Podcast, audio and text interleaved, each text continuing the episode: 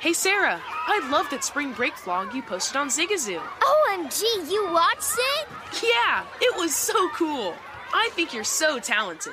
Social media is only positive with Zigazoo, the world's largest and safest social media network for kids. In Zigazoo, all community members are verified kids like yours, and all content is fully human moderated. Try out Zigazoo this spring break. Download the Zigazoo app today. Managing your diabetes just got easier. The powerful new Dexcom G seven lets you see your glucose numbers on your compatible watch and phone without fingersticks. And because Dexcom G seven is the most accurate C G M system, you can be confident in your food, exercise, and medication decisions. And all those decisions can lead to big results like more time in range and lower A one C. Get started at Dexcom dot com. Dexcom data on file twenty twenty-three. If your glucose alerts and readings from the G seven do not match symptoms or expectations, use a blood glucose meter to make diabetes treatment decisions. For a list of compatible devices, visit Dexcom. Compatibility. I'm Doctor Sanjay Gupta, C N N's chief medical correspondent, and this is Chasing Life.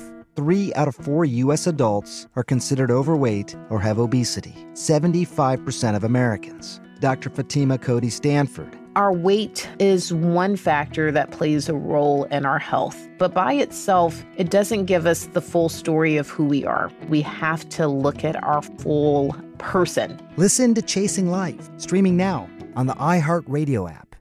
Welcome to the Scene to Scene podcast. I am your host, Valerie Complex. Today, I am chatting with Ji Young Yoo. Ji Young stars as co-lead in the six-part limited series Expats. I think I learn a little bit with every character that I play. I think usually I play a character and it causes enough introspection that I learn something about myself. I honestly can't gush enough about Freaky Tales. I'm so excited to share it with more people. If you like what you hear, be sure to review, like, and subscribe to the Scene to Scene podcast. The numbers told the story they always do. This is a numbers game with Gil Alexander on VSiN. It's one of those idiots who believe in analytics. Hour number two of a numbers game here at Visa, the Sports Betting Network, Visa dot com, the Visa app, Fubo, Sling, Game Plus, iHeartRadio, YouTube T V. We appreciate it as always. It's Gil Alexander. Jeff Parlay, producer number five and eight, is here as well. The Grover Cleveland of producers. Glad to have him back in the fold. Shout out to Stephen Bond for a great three days here on set in uh, in, in Jeff's stead. Uh, later, Pete Futak on college football, the first eight bowl games this weekend. We'll get his read on those and beyond. Uh, in this hour, though, before that, I want to get into this. I've been excited to have this discussion on for uh, with this gentleman for over a week now. Ever since he got eliminated, I know it's sort of just, you know, not not a conversation you want to have because you don't want him to be eliminated, but once he was, a conversation that I've been looking forward to have for over a week. Uh, Circa Survivor is down to twenty-three now out of a total of four thousand eighty entries, twenty-three, which means the intrinsic value of each of the remaining entries, entries is above two hundred sixty thousand dollars now. Nobody got eliminated this past weekend, but the weekend before, five entries were eliminated, all on the Minnesota Vikings in their last second loss to the Detroit Lions. Uh, Joe Peta was one of those five. He was the owner of one of those remaining five entries. I lived it with him every single play while I was at Allegiant Stadium watching the Raiders and Washington play with Red Zone in front of me, and I just slumped in my chair when it happened because I know what it meant to Joe. But fear not, ladies and gentlemen, Joe is here to tell you that all was not lost. Ladies and gentlemen, the author of Trading Bases and also the uh, Joe Peta tour guide of the Masters, the definitive analytics take on the Masters tournament at Augusta. It's Joe Peta. How you doing, Joe? Very good, Gil, and I, uh, I'm glad that my pain in Survivor will make for good radio. I hope it will. We're going to get – I'm going to warn everybody here. So we're going to – We're going to go through all of this. Now, it's going to get to also, it's going to get to some really interesting stuff about how it, uh, how Joe's strategy in Survivor changed through the year, what he thinks about with how many entries he's going to have next year, that sort of thing. But it will will crescendo into some math. So we'll try to, the, the whole point of this here is not to, uh, you know, to sympathize or to give Joe virtual hugs, although, you know, we certainly want to do that. But to to show that a guy who has a Wall Street background like Joe, if you're ever in a situation, you listening to to what Joe was in one time in your life in a Survivor pool and other pools, there is an optimal way to really um, target a monetization goal and to secure a, an amount of money. And so we're going to go through that. But Joe, just in terms of that day itself, take us through your emotions as that went on. Yeah, as we'll get to, I had to go to Reno to do that monetization, to try to uh, extract uh, uh, value or a percent of, or, you know, a target value of the, of what the intrinsic value was. And uh, to monetize that, I had to leave the state and go from San Francisco. I had to go up to uh, Nevada. And so I went to Reno because that was closest for me. And, uh, but, you know, got my action down, got, got my portfolio of plays together. And by halftime, I was like, it's over. the, you know, the Vikings, they did, you know, they did not, they were up six, nothing. And then it just turned terrible. And I realized, oh, this is over. Um, there's no reason for me to stay here and suffer through this. I might as well get home. Um, I had a pending play, as we'll talk about later, on the Chiefs Broncos game that afternoon, but there was no reason to put it in at this point because my ticket was going to lose. So I started driving home, uh, and I had a buddy, Scott, who, like you, was living and dying it with me, and I told him I was leaving, and I wouldn't even be watching the second half, and he said, do you want me to text you? And I was like, well, you know, my car is text-enabled as I'm driving, so yeah, okay. But I was going to be going over the Sierras, uh, Gil. Unfortunately, it wasn't snowing or cold, so it wasn't white-knuckle driving, but it turned into white-knuckle driving as the text started pouring in um, as he was giving me play-by-play. Giving you play-by-play as the Vikings mounted a comeback, uh, just enough to get your your hopes up, uh, only to have the uh, the Jared Goff play at the end uh, torpedo you. But the point of you being here is to sort of give an education, and this is this is uniquely, I would say, you you may not from your perspective, but I would say from our perspective, this is something that that you're one of the you know percentage of people who can really speak on with intelligence. You do have the finance background, the Wall Street background, uh, and so one of the things you want to talk about is you know w- you'll hear people say, oh, well, it's time to hedge. And so I'd like for you to explain what it what a hedge is specifically with wording and the difference between that and what you eventually did. But let's start with the basics, because you were listening to the Megapod the other day, for instance. Sure. Let's go from yep. there. Yeah, Mike Palm was on talking about, and it was stuff I was hearing all the time, like, oh, well, you're going to make a lot of money. You know, you, you, there's so few people left. You're going to make a lot of money no matter what happens. And my reaction at the time, when, you know, I was keeping it to myself, but when, when I'd hear it from friends and from even bookmakers and, and other commentators, and my reaction was, oh yeah, how? Why don't you tell me how? Because it's not that simple. And now though, now that it's over, I, I, it's much more of a, hey, let's talk about how, because it it was a process. And when Mike Palm was on talking, uh, you know, he mentioned that he met an entrant that came in to the same weekend that we're talking about here. And he said to them, hey, are you hedging? And they said, yup, we've put five thousand dollars on the Jets money line. Um, so that meant that they had taken the Eagles to win. And my whole thing is, that's not a hedge. It feels like a hedge because you say to yourself, I can't lose both bets, right? I'll be happy one way or the other. But what a hedge should do from a, you know, financial, from a security standpoint is, a hedge should be a transaction which raises your floor while reducing your ceiling. And if it does one of those at the expense of the other, it's not a hedge. So for instance, everybody holding a ticket before week thirteen, we had the same floor, which was zero if our team loses, and we had the same ceiling, which potentially could be six million dollars. So by just betting the money line, like our friend did with the Jets there, um, well, the, the Eagles won. So he's out five thousand dollars. And yes, five thousand dollars is a very small percentage of two hundred fourteen, which is what the intrinsic value was at the time. But you see how that's not a hedge, because his floor went from zero to negative five. And now the question is, what are you going to do next week? Are you going to, you can't just bet five, because now you're trying to recoup that five. And Mike also mentioned that they had bought six entries to begin with, this, this group in particular. So you're really down eleven now. So are you going to bet fifteen this last week? Well, again, everybody advanced, which means your money line bet would have lost again. So now you're in the hole, what, twenty thousand dollars, twenty-five thousand dollars?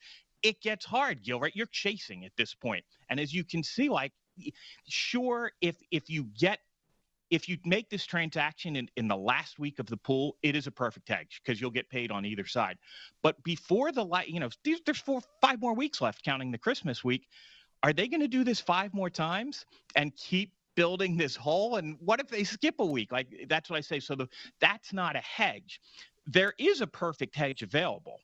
Um, and I know we've talked about this. The perfect hedge would be to sell a percentage of your ticket, right? If you, you'll say, hey, I'll sell somebody a ten percent equity stake in my ticket.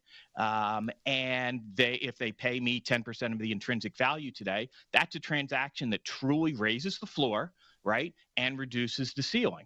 Um, because if you've sold ten percent of your ticket, um, when, when the, uh, uh, when the intrinsic value was two hundred fourteen thousand, you would take in twenty-one thousand four hundred, right? And your new uh, ceiling would be five point four million, right? Because and if you won six, you'd have to give away ten. Uh, so that's a perfect hedge. Let's, let's put up some hypothetical examples just for, for visual, for people who are more visual, Joe. So here, let's say your intrinsic value was one hundred thousand, just to make it in, just to make it easy. Make it easy. Yeah. Let's say you sell uh, ten thousand dollars. Let's say you sell ten percent of your ticket. Well, then your floor becomes ten thousand dollars, and your ceiling, ten percent reduced from the total prize pool of six million dollars, would be five point four million dollars. If you sold twenty thousand dollars, uh, twenty percent of the one hundred thousand dollars intrinsic value entry, then your ceiling would be twenty percent less of six million dollars. That would be four point eight million dollars. Next uh, sheet here, uh, we'll just continue this one more. And this is this is also, this is now the, the Joe Peta intrinsic value. Your intrinsic value was two hundred fourteen thousand two hundred eighty-five dollars and seventy-one cents at the time. So if you sold ten percent, uh, there would be your floor. There also would be your ceiling. Again, ten percent less of six million dollars. Let's say you randomly chose, I don't know, I want it to be fifty thousand dollars. Then we also see that it's about roughly twenty-three percent of your two hundred fourteen thousand dollars. That would be your ceiling, four point six million dollars. And if you sold the whole thing, right? There is the obvious floor and ceiling. You would just be up two hundred fourteen thousand dollars in the whole that's, deal. That's accurate, correct? That's right. That's monet selling the whole thing would be monetizing your intrinsic value in its entirety, and you'd be giving up any future gains. Uh, that's correct. And presumably, if you sold it for that, that person would then want to make the picks going forward. Uh, but yes, those are perfect hedges because they are they're accomplishing what you want to do. Unfortunately, yeah. um, a market doesn't exist to do this. Uh, but this would be the same philosophy sort of as chopping, right? This is chopping is, is, is if, whether it's a portion of the pot or the whole pot, this would be the same thing. A chop would be a perfect hedge as well. Okay. But that's not available. But that, but all that we've just discussed now, here's, we're going to, we're going to have a break here. And after the break, and we'll get to the part about how Joe is going to play, uh, you know, how he, how he played Survivor differently as the year went on, what he's thinking about in terms of the number of entries he's going to have next year. We'll get to all that in a bit. And by the way, there's a whole nother part of this story that was going on concurrently with Joe uh, doing this with his Survivor pool and, and living through the obsession and the the roller coaster that is your Survivor entry that has a, a total pool of six million dollars. There's something else that was happening that was awesome at the same time. We'll get into all that. But in between now and then, it's going to get a little it's going to get a little mathy for some people. But obviously what we just went through, as Joe said, that's not available. You can't have this available necessarily. And so then if you don't, what do you do to actually target a monetization number or percentage? What do you really do? Only from the background of someone uh, who has been on Wall Street and who has really sort of the means to do this. This is next with Joe Peta, Numbers Game, Visa, the Sports Betting Network. C N N Underscore's Guide to Sleep has tons of recommendations for products that can help you get the best night's sleep ever. All right, let's face it. Most of us have had trouble falling or staying asleep at some point. And there are a lot of products and hacks claiming to be the solution to our sleepless nights. That's why the C N N Underscore team spend hundreds of hours testing products to find the ones that can make a huge difference in the quality of your slumber. Visit underscore dot com now for our ultimate guide to getting better sleep. Hi, I'm Antonia Blythe, and this is twenty Questions on Deadline. Joining me today is Alison Bree. Welcome, Allison. We got second place in my seventh grade lip sync contest for one of the songs on that album. The one that was like, you've already won me over. Oh, that's a good one. Yeah. It's like very of all slow. The, of all the options. In spite of me. Like, what did we do? It's so slow. Don't forget to listen to twenty Questions on Deadline. Thank you again, Allison. Thank you. Zigazoo has made me zigzag. What I mean by that is I swore I would never let my kids on social media, but now I'm setting them loose on Zigazoo. Before I found Zigazoo, I believed all social media was inappropriate for kids. But I feel great about my kids being on Zigazoo. Videos are moderated by actual people before being added to the feed. Zigazoo is a space for kids to post videos they've created and to share them with other kids just like them. And since there are no comments or messaging, you don't have to worry about mean comments on your kids' videos. And you need parental consent before joining Zigazoo. Bottom line, it's a space that prioritizes data safety for kids. Oh, but don't take my word for it. Zigazoo is KidSafe COPPA certified. So weigh everything Zigazoo has to offer. Maybe you'll zigzag too. Zigazoo, a social network for kids. Download the Zigazoo app today. Ready to unlock a world of entertainment? Philips Roku T V has America's favorite T V streaming platform built in, so you can watch live T V, catch every game, discover must-see shows and hit movies, and get all the best streaming apps in one place, like iHeart for all your favorite music, radio, and podcasts. Watch what you want, when you want. Immerse yourself in entertainment with premium four K picture and sound for every budget, with sizes for every room. Find your perfect Philips Roku T V today, online or at your local Walmart and Sam's Club.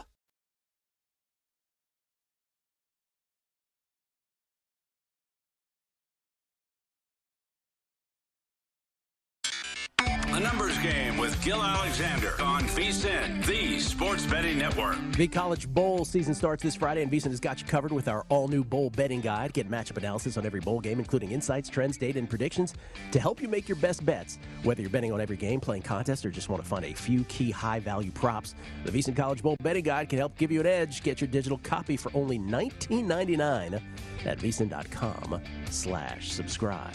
It's Gil Alexander. We get tweets at Beating the Book. Always appreciate the uh, feedback. Edward J. Perez, good morning from Visalia, Gil. Listen every day and driving to work right now from Visalia, California. We were commenting on Dan Vesper's hat moments ago. Mike Lowry loading up the family and heading from New Mexico to Buffalo on Friday for my son's eighteenth birthday.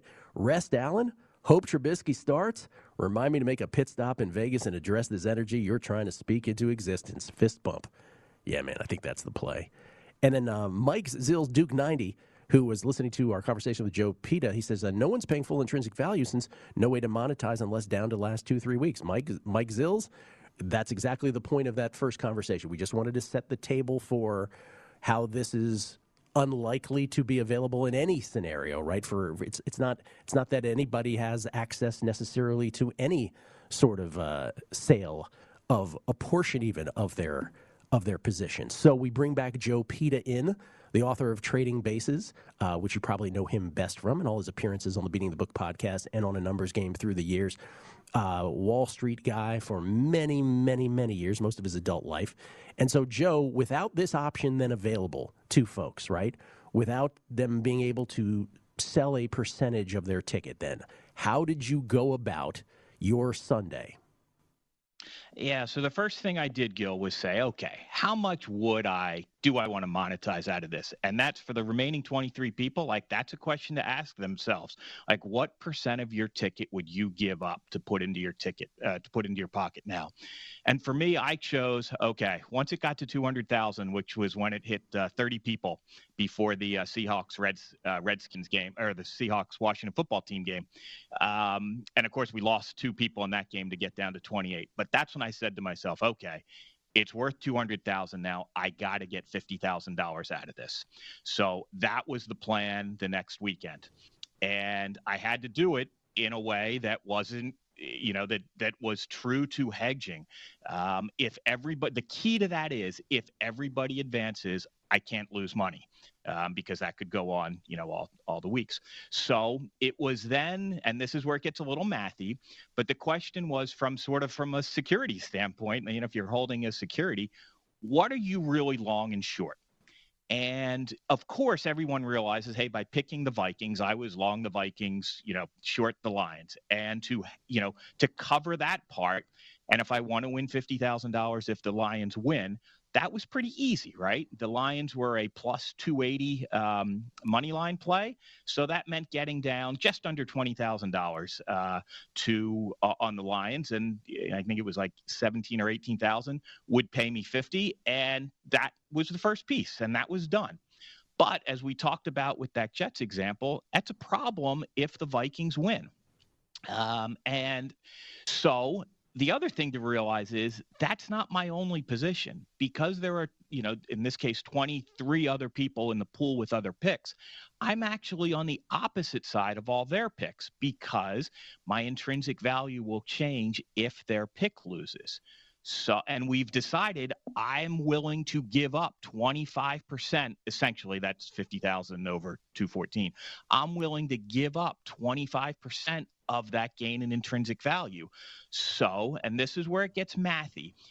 ten people had chosen the Eagles, right? Well, if the Eagles lost, that was going to be worth, um, you know, if the, it, let's use simple math. If the pool had gone from forty people to thirty people, the intrinsic value goes from one fifty to two hundred, a gain of fifty. I'm willing to give up twenty-five percent of that, so that's the amount I have to bet on the Eagles.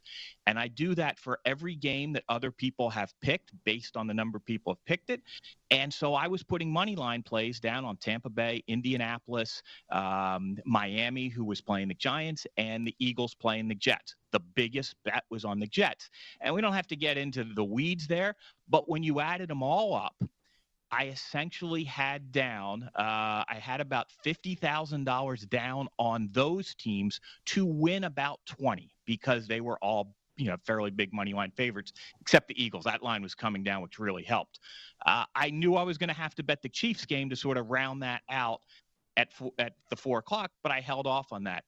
And Gil, when you put them all together, it's actually a very elegant portfolio, because I had about eighteen thousand dollars on the Lions to win fifty, and I had about fifty thousand dollars on all the other people's picks to win twenty.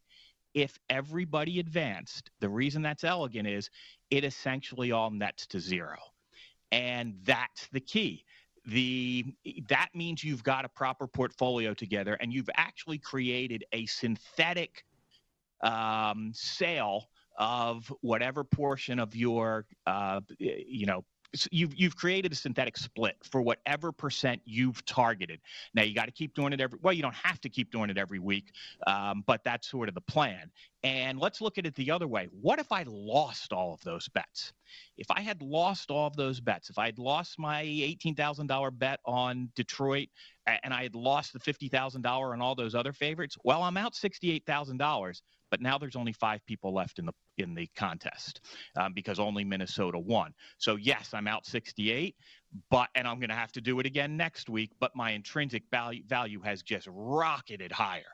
Um, and I knew if it got any bigger, I was going to have to go to Vegas, because there were limits in Reno that I was probably bumping up against. Um, but that's the play. It's to realize that once, you know, you're not just long and short the game you've picked, you're also long and short every other game that got picked, and you need to ha- you need to be, you know, putting an opposite play in there in the correct proportion. And if you do it, it's elegant, but there are two loose strings. There are two loose strings that everybody should be aware of, Gil, and one of them is Three Mile Island level of core meltdown. It's a remote chance, but it was out there, and I had to take that chance.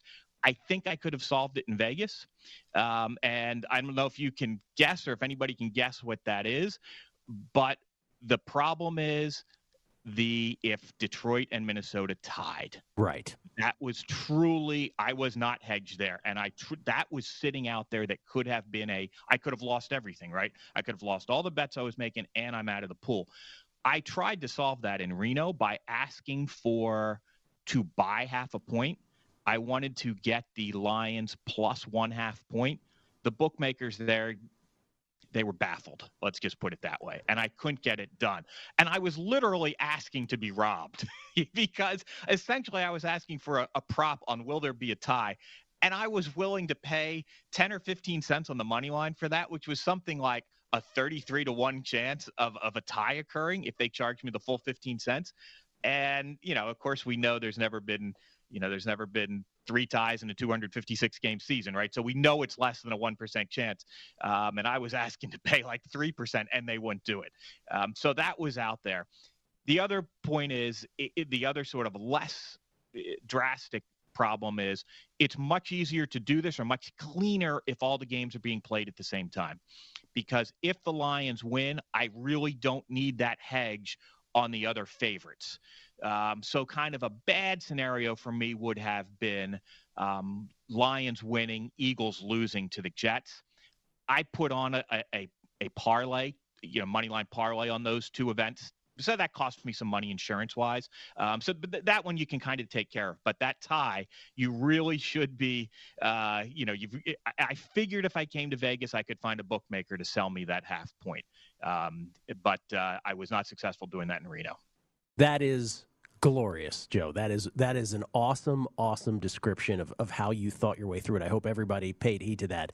And and you're right, right? So the idea in your head was that you would do this in subsequent weeks if, if it was all a wash in that week, right? So if if the Lions ended up with the with the loss of, let's say, nineteen K in, in your case to win the fifty, and then all of the other bets won relatively the same amount, it would essentially be a wash, and you would rinse and repeat moving forward. Uh, real quick before the break, there was a there was a Captain Jack thing on Twitter. Did you see this the other day where he was having trouble figuring out something? This was related to what you were doing too, right? Yeah, it's a way. It's again of thinking about things in security format. He had he had commented on an article, um, as you call him, the commissioner or the future commissioner of sports betting. Yes, he had commented on an article on, I think, FanDuel and and uh, DraftKings offering uh, uh, correlated parlays, and he said you really can't tell how much they're building into it. And I was like, oh, y- yes, you can. Yes, you can. And the way you can do it is to realize that that your correlated parlay, if it's a two-event parlay, it's just one of four possibilities. If you want to see how much juice is built in, just price all four parlays. You know, like, you know, if you have, like I say, if it's a, if it's a two-event parlay, there's only four different ways it can happen. Add up, add them all up, and you can find out how much the books are selling their one hundred dollars bill for.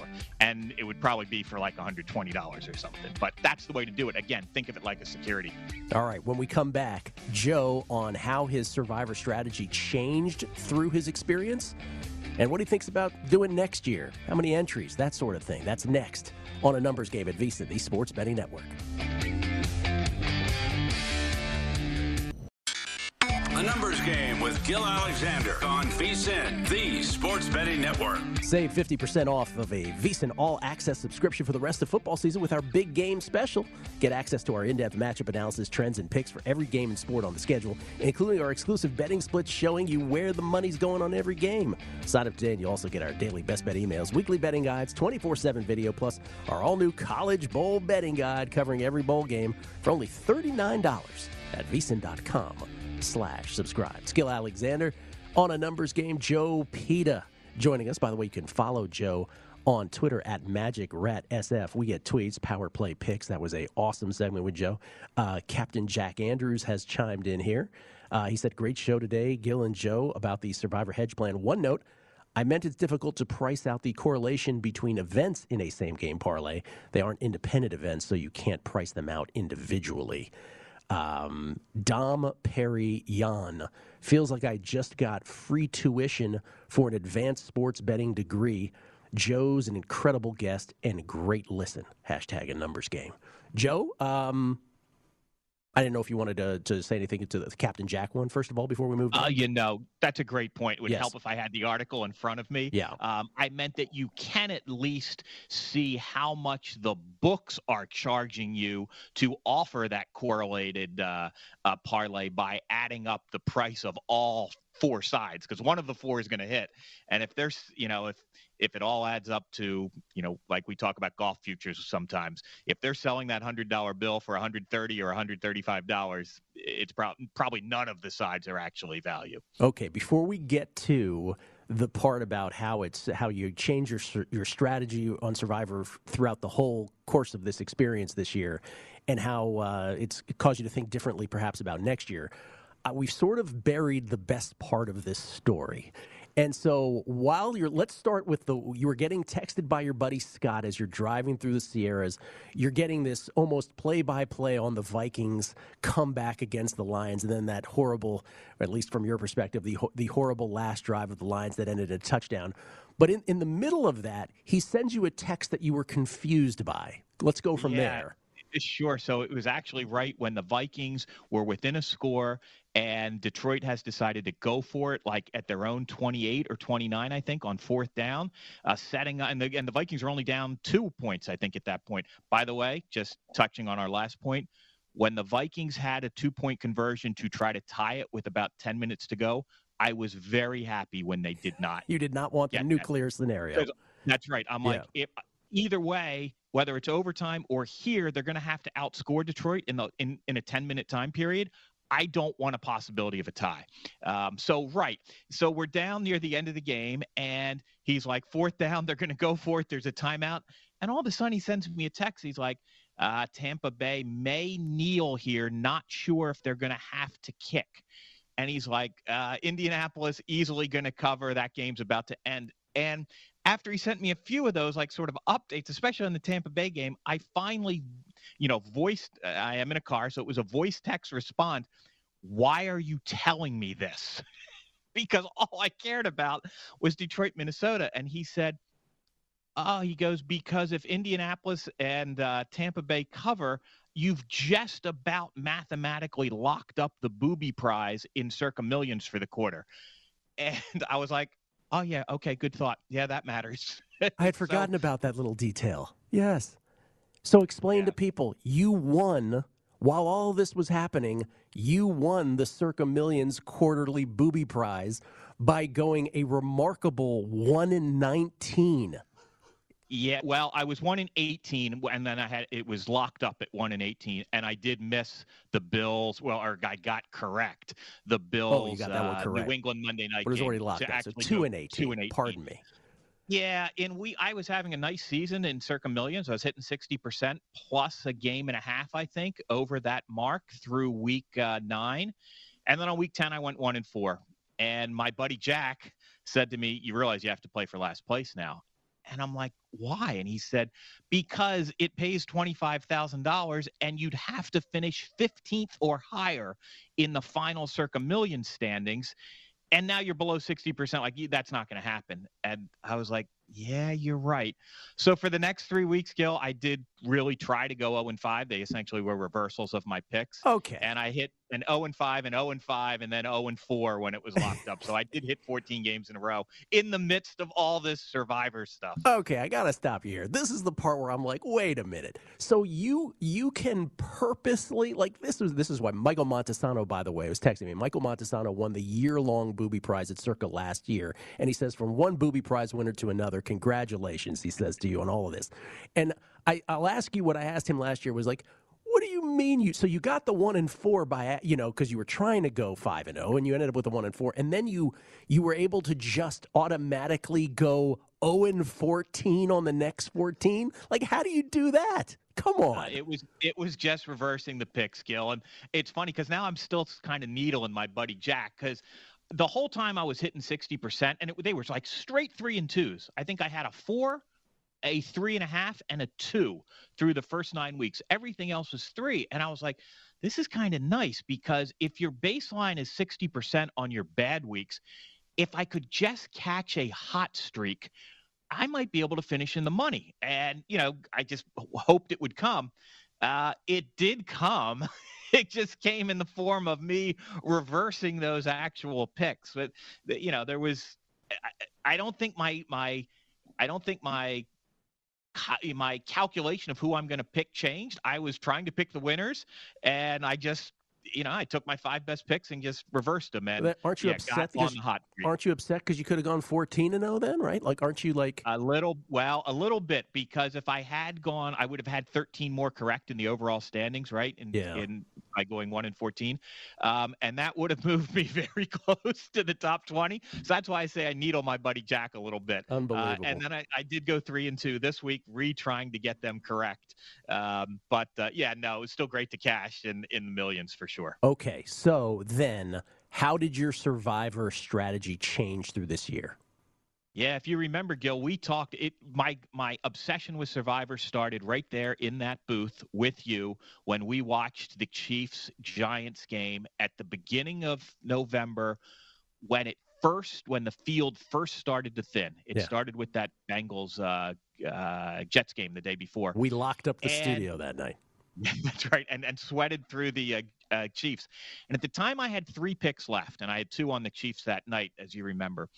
And at that point, I only entered four to start the season. And kind of like you, I thought the redundancy was unnecessary, that I was simply just going to be doubling up on picks. And, you know, I was going to, I didn't see the point of it. And I also, the whole time had been thinking paths to twenty and oh, right? Like I'm going to have to take twenty different teams over the course of the year. If a bad team presents itself, you got to think about taking them, et cetera. And I really changed ab- about that time into thinking this is a survive and advance contest, because if you get to twenty and oh through a conventional path, there's going to be dozens, if not hundreds, of other people that are going to get there. And that's when I started having the conversation with you. Like, how many people do you think are going to get to the end? Because I started thinking, you know, if there's two hundred people that are left at the end, and there was an excellent chance at that point, um, you know, hey, that's a thirty thousand dollars prize. And that's awesome. But that's not really playing for six million dollars. No. And it was after that Chiefs game that I said to myself, I've got three entries left. And I could see the, and if there was no more carnage, I swore to myself I was going to, on Thanksgiving, take the Lions, the Raiders, and the Saints with those three picks. Because, like I say, if I would have taken three favorites or two Dallas and one Buffalo, et cetera, then I'm playing for thirty thousand dollars, right? The idea that there'll be a couple hundred people left. But if I'm going with those upsets, I'm truly playing for a large number. And that's, and I did think to myself, if it gets up to, you know, six figures, then we'll talk about some monetization.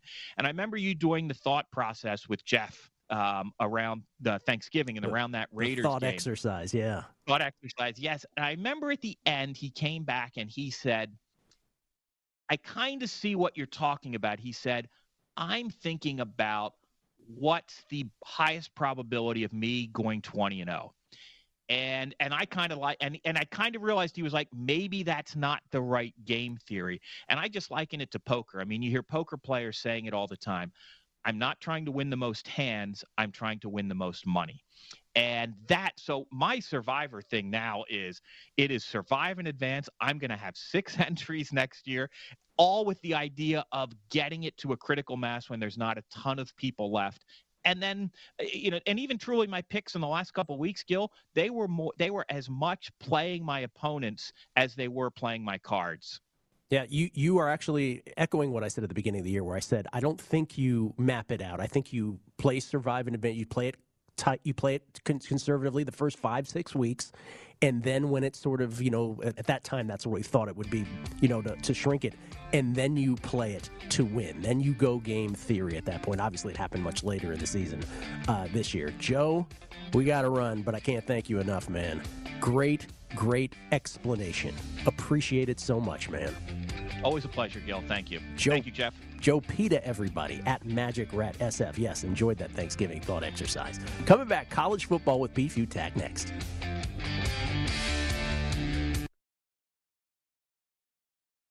Smart journalism. Fascinating topics. Words that describe C N N's podcast, The Assignment with Audie Cornish. We are revisiting the public school culture wars. What have we learned from the kids who fought against book bans? We really started the club to get students reading these books. Students have an opinion in this fight, too. How has the war over books sparked a backlash to the so-called parents' rights movement? It's not okay what they're doing, and they're being watched. Listen to The Assignment with Audie Cornish, streaming now on the iHeartRadio app. Billie Eilish and Finneas O'Connell, they're with us today on Crew Call.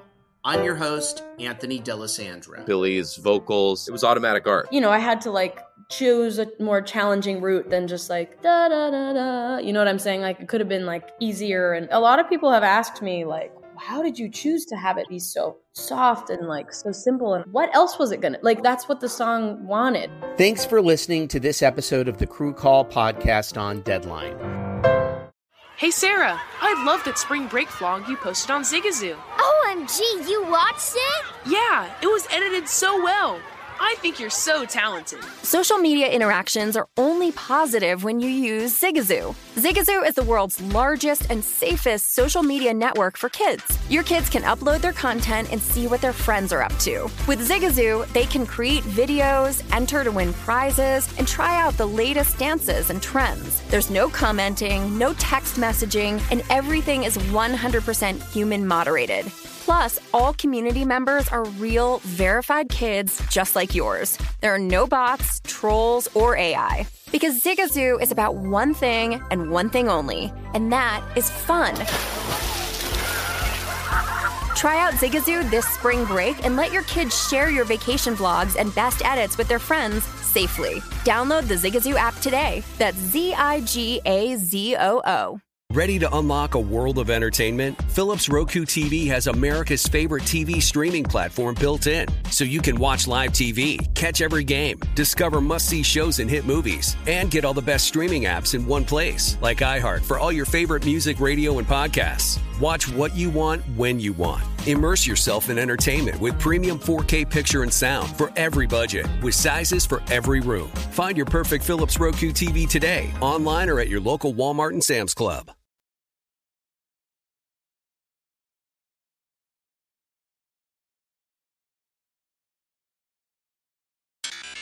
The Numbers Game with Gil Alexander on VSiN, the sports betting network. All the football and basketball action you need is at BetMGM. Sign up now using bonus code VSiN one thousand and your first wager is risk-free up to one thousand dollars. When you register with BetMGM, you also get instant access to a variety of parlay selection features, live betting options, player props, and daily boosted odds specials. From epic touchdowns to spectacular slam dunks, the king of sportsbooks takes every play to a thrilling new level. Simply download the BetMGM app today or go to bet M G M dot com and enter bonus code VSiN one thousand to make your first wager risk-free up to one thousand dollars. That's big. Eligibility restrictions apply. Visit bet M G M dot com for terms and conditions. twenty-one years of age or older to wager. New customer offer. All promotions subject to qualification and eligibility requirements. Rewards issued as non-withdrawable free bets or site credit. Free bets expire seven days from issuance. Please gamble responsibly. Gambling problem? Call one eight hundred gambler. Promotional offer not available in Nevada.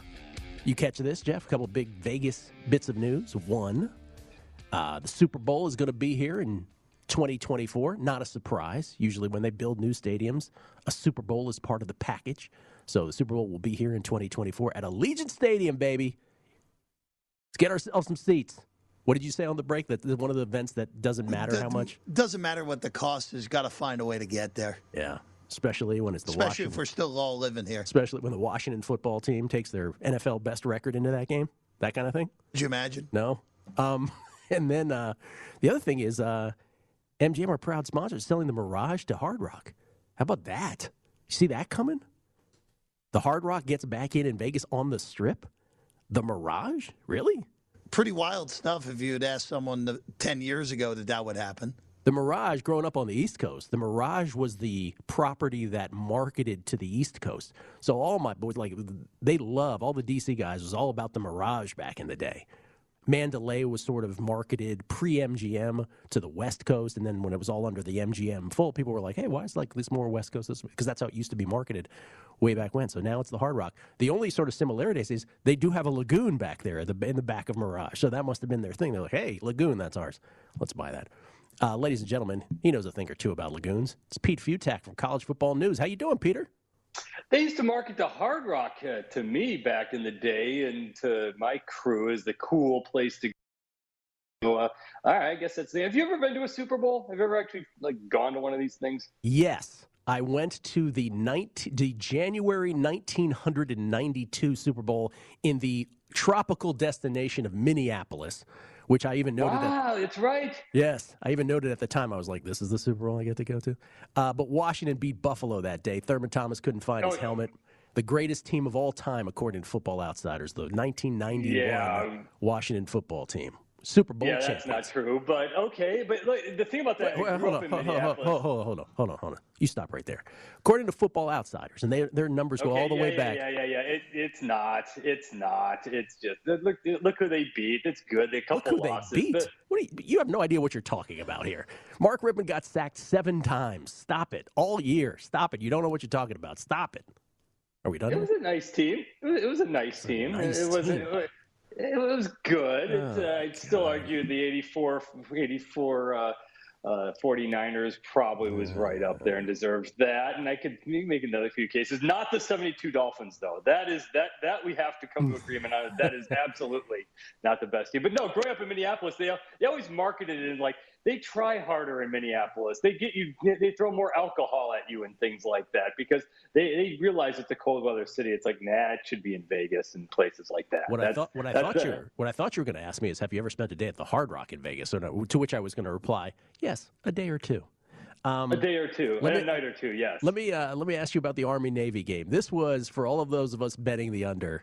Despite the total, right? It, it got as low as thirty-four and a half. It climbed a little bit up to thirty-six ish, which is where I got it the day of, and I went under. And it was it was seven to seven midway through the first quarter. It was ten, like, ten like instantly, instantly. And even I think Brad Nessler commented, "It's like a Big twelve game broke out here," in the Nessler voice. And um, I was like, "Oh well, this thing we've got to really slow down the scoring." It was ten to seven at the end of the first quarter, and wouldn't you know it? Under, once again, seventeen thirteen Navy. You can always count on Army-Navy. By the way, you hear the handle on this game, Pete. The handle on this college football game, standalone Navy-Army, was better in some shops than every single individual N F L game Sunday, but the uh, with the exception of the Buccaneers-Bills and the Sunday night game. How amazing is that? Insane. It, it never disappoints with the under. And you know, look, you know, that, that was, you were, we were talking about this, like, okay, if it really is going to hit the under, that was a high spread to be giving away to Navy, who, as we commented on, played better teams than Army. I mean, Army ripped up the Bucknells and the UMasses of the world. Uh, and so it wasn't all that, it was, I was shocked that they won, but to cover and it to go under that low and cover, I, I guess that was really the play, right? I mean, in, in hindsight, but, uh, you know, a fun game. It's it's very entertaining as always, but it just kills me because I know how those option offenses work. That that go pattern down the sidelines, it's there every play. Why you have to try it at least once. They refuse. Like just, just, tr- yes. just try it. Just Russell Wilson up once and just, just lob one down the sidelines and just let your six three receiver go get it. It's right there. You have single coverage. It's just so maddening. But obviously, those guys know how to run their offenses better than I ever would. So yeah, well, maybe so, Peter. Maybe so. Let me ask you about uh, the first bowls. Obviously, north of forty bowls, man. Uh, it starts with two on Friday. We'll get to the six on Saturday, but the two on Friday, the Bahamas Bowl between Middle Tennessee State and Toledo. I believe you had a Middle Tennessee State ranked one eighteenth out of one thirty, I believe, before the season yeah. started. Uh, the Bahamas, and they're still probably there. Bahamas Bowl, site of the worst beat of all time, not only in college football, but in any sport ever on planet Earth in the history of mankind, uh, Western Kentucky, Central Michigan back in the day. So it's Middle Tennessee uh, and Toledo in the Bahamas Bowl. And then the Cure Bowl, Northern Illinois and Coastal. Coastal big favorites there. Uh, Toledo, big favorites again, Middle Tennessee, uh, Middle Tennessee State. Both double-digit favorites. What do you like? The, the key to these bowl games is, is one, you just never know because they don't follow regular season logic and reason because they're bowl games. So in general, the, the idea behind these is that the matchups are supposed to be relatively even. So if you're getting a double-digit underdog, if you can't decide, go with the double-digit dog to cover just because, again, these are supposed to be even games. The key to the, Toledo, the Bahamas Bowl is, will Middle Tennessee come up with the four takeaways that it needs to get? It leads the nation in, turn, in takeaways. Toledo doesn't turn the ball over. I kind of like Toledo in this, even with the points, because their offense is just that good.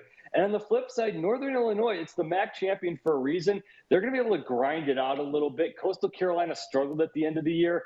I, I don't really like going against Coastal Carolina, especially after getting a, a lot of time to rest up. But still, giving Northern Illinois ten and a half points, that's a lot. So I would say M A C on one side with Toledo and M A C on the other side with Northern Illinois. And if the M A C loses both these games, then you know, just go against the M A C the rest of the bowl season and you'll probably be okay.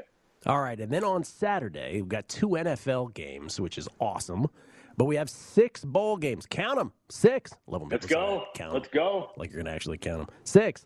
Um, There's forty-three of them actually overall. So that's it. And they just keep coming. Just, yeah. Just turn on the T V and at ten o'clock, actually by eight o'clock in the morning, your time, you're going to start getting bowl games. So it's going to be crazy. Yeah, forty-three when you throw in the two national semis. Yeah. So uh, it's, it's from morning to night, as would be expected when you have six. Talking Boca, New Mexico, Independence, Lending Tree, New Orleans. You know the deal. Uh, the, the closest of the lined games here on a Saturday is going to be the is going to be the Appalachian State Western Kentucky game, where App State is favored by three. There are three others that are double digit favorites. What is your favorite play of Saturday, or your favorite couple plays?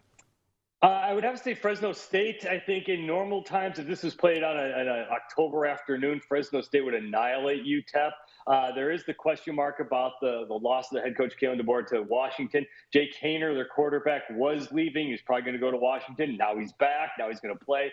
Uh, Fresno State, if it tries and focuses, it just wipes out U T E P easily on this. And I actually like Appalachian State to do the same format to, to Western Kentucky that U T S A did. Run, run, run. They're going to run for about three hundred fifty yards in this game. I kind of like App State in a high-end shootout, and I think that's sixty-eight. Kind of low. I think this this is going to be back and forth. This is going to be like, you know, forty-five thirty-eight or something like that. So I like the over and App State in that. And I guess I won't talk to you before the Monday game either, between Tulsa and O D U. Uh, Tulsa favored by mm. nine and a half. Any thoughts there? Yeah, I don't want anything to do with this game because Old Dominion was hot over the second half of the season. They're going to really care. They got a fun offense. Tulsa's a lot better. I'm going to sheepishly pick Tulsa right now, but I don't like this game a whole lot. All right. Should be an in-game fest on all of these, the early bowl yes. games. That's for sure. And remind everybody as we go out here, your favorite single bowl game bet is? I'm afraid that, like, I'm missing something obvious here because it flipped. It was S M U favored over uh, Virginia. Now Virginia's favored over S M U by just two and a half. Brennan Armstrong is back. Last game of Bronco Mendenhall. S M U's bad at college football. To me, I it, again, bowls always blow off logic and reason. Virginia should annihilate S M U in that thing. All right. Besides your blasphemy on the ninety-one Washington football team, I've enjoyed it, Pete. Other than that, thank you. I sir. can't. I can only tell you the facts. I cannot change them. You're gone. Pete Futak, everybody, at Pete F I U T A K on Twitter. Lombardi Line next. Lombardi Line with the, with the great Dave Ross. Enjoy from Visa, the Sports Betting Network. Hey, Sarah, I loved that spring break vlog you posted on Zigazoo. O M G, you watched it? Yeah, it was so cool. I think you're so talented. Social media is only positive with Zigazoo, the world's largest and safest social media network for kids. In Zigazoo, all community members are verified kids just like yours, and all content is fully human moderated. Try out Zigazoo this spring break. Download the Zigazoo app today. Saturdays are for sunshine, especially for your ears. With another election, ongoing wars, and natural disasters, we know the news can be a lot to take in. And we're determined to share the bright side of humanity. Every Saturday, take a breather from the headlines and hear all the uplifting happenings across the world with Five Good Things, a new weekend edition of C N N Five Things. That means you can find this goodness in the same feed as Five Things. Listen to Five Good Things on the iHeartRadio app.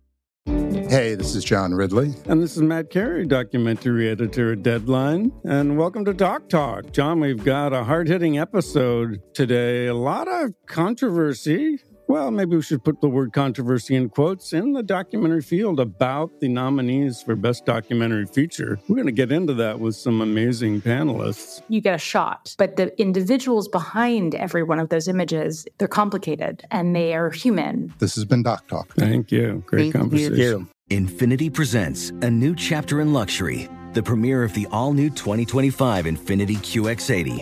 Live March twentieth from the Edge at Hudson Yards in New York City. Featuring a performance by Jon Batiste. The all-new twenty twenty-five Infiniti Q X eighty is an S U V designed to help every passenger feel just right.